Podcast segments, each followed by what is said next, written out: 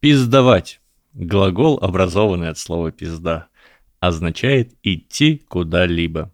Вот школьник Коля, ему 8 лет, сегодня каникулы закончились, поэтому Коля пиздует в школу. «Кристина, где твои родители?» «Они упиздовали на дачу».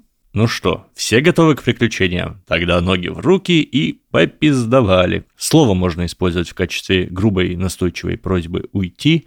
Не такой грубой, как традиционное посылание нахуй, однако пиздуй отсюда звучит несколько агрессивнее, чем просто уйди.